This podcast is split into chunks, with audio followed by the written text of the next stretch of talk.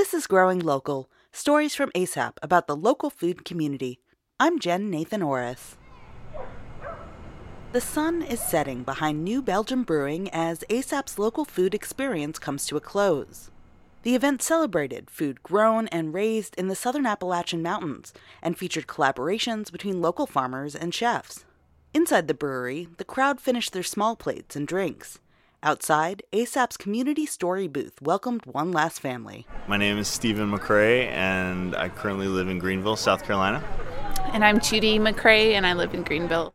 Their six month old daughter Sloan is with them tonight. If Stephen and Judy are interacting with local food, Sloan is usually along for the ride. She often goes with them to work at Swamp Rabbit Cafe and Grocery in Greenville, South Carolina. In addition to a grocery store and cafe, Swamp Rabbit is also a food hub that distributes wholesale produce and meat to regional restaurants. Stephen works in the food hub and Judy is the chef and kitchen manager, so they're immersed in the nuances of local food.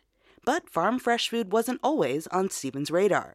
I did not grow up around agriculture. I grew up in Tampa, which is kind of uh, like a melting pot down there, uh, mainly around sports. Didn't even think about you know where my food came from. It was kind of like, oh, it's from the grocery store. I mean, obviously, you know, it comes from farms, but your attachment to it is, you know, just like, oh, Publix or Winn Dixie, and that was about it. So, what changed for you? I think it was um, my dad's health a couple of years ago. He had high blood pressure. They were getting ready to put him on medication.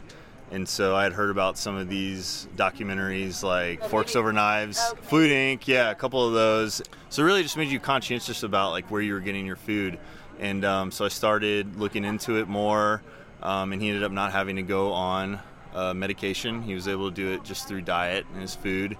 And uh, so it kind of, you know, I really hadn't landed in anything. I kind of always, you know, gone around not knowing what I wanted to do, but kind of landed in food and started. I got an internship at a local farm uh, near where my parents live in Greenville, and then, um, you know, shortly after that, that's how I met my wife, and uh, started working at Swamp, and just kind of like I don't know, it's a joy to like enjoy what you're doing, have a passion about it, and yeah, it's kind of been contagious. Health was also a factor in Judy's appreciation of local food.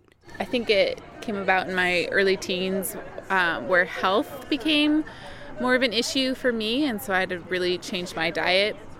So I started by changing it to being like organic, but then as I dove into it, I started eating just seasonally, and that was great. And I just started learning more and more about local food and how important it is for us to like eat and nurture our bodies. I get so much more nutrition when I eat something that's grown really close to me.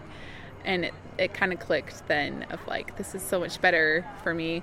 And then it's also fun just to wait for like, try not to eat strawberries until it's strawberry season. Like, that's kind of fun. And then you just stuff your face full of strawberries when it's the season. They can't wait for Sloan to taste new fruits and vegetables as the seasons unfold. Is she eating solid food yet at six months or not yet? Not yet. No. Soon. Just. Do you have any plans for her first bite? Um, I've been thinking about that, pears, and? I was like, either pears or sweet Yeah, we have potatoes. pears for my parents' tree that they have, so we were able to gather a bunch, and we was excited to do the pears for Sloan. I just want her to be like open to like trying almost anything. I think that's important. So we have some property in Travelers Rest, and we plan on starting a small vegetable production farm. So hopefully, you know, be involved in that. So yeah, exciting times. Hear from other folks who visited ASAP's community story booth at asapconnections.org/broadcasts and keep an eye on our calendar for future local food events at fromhere.org.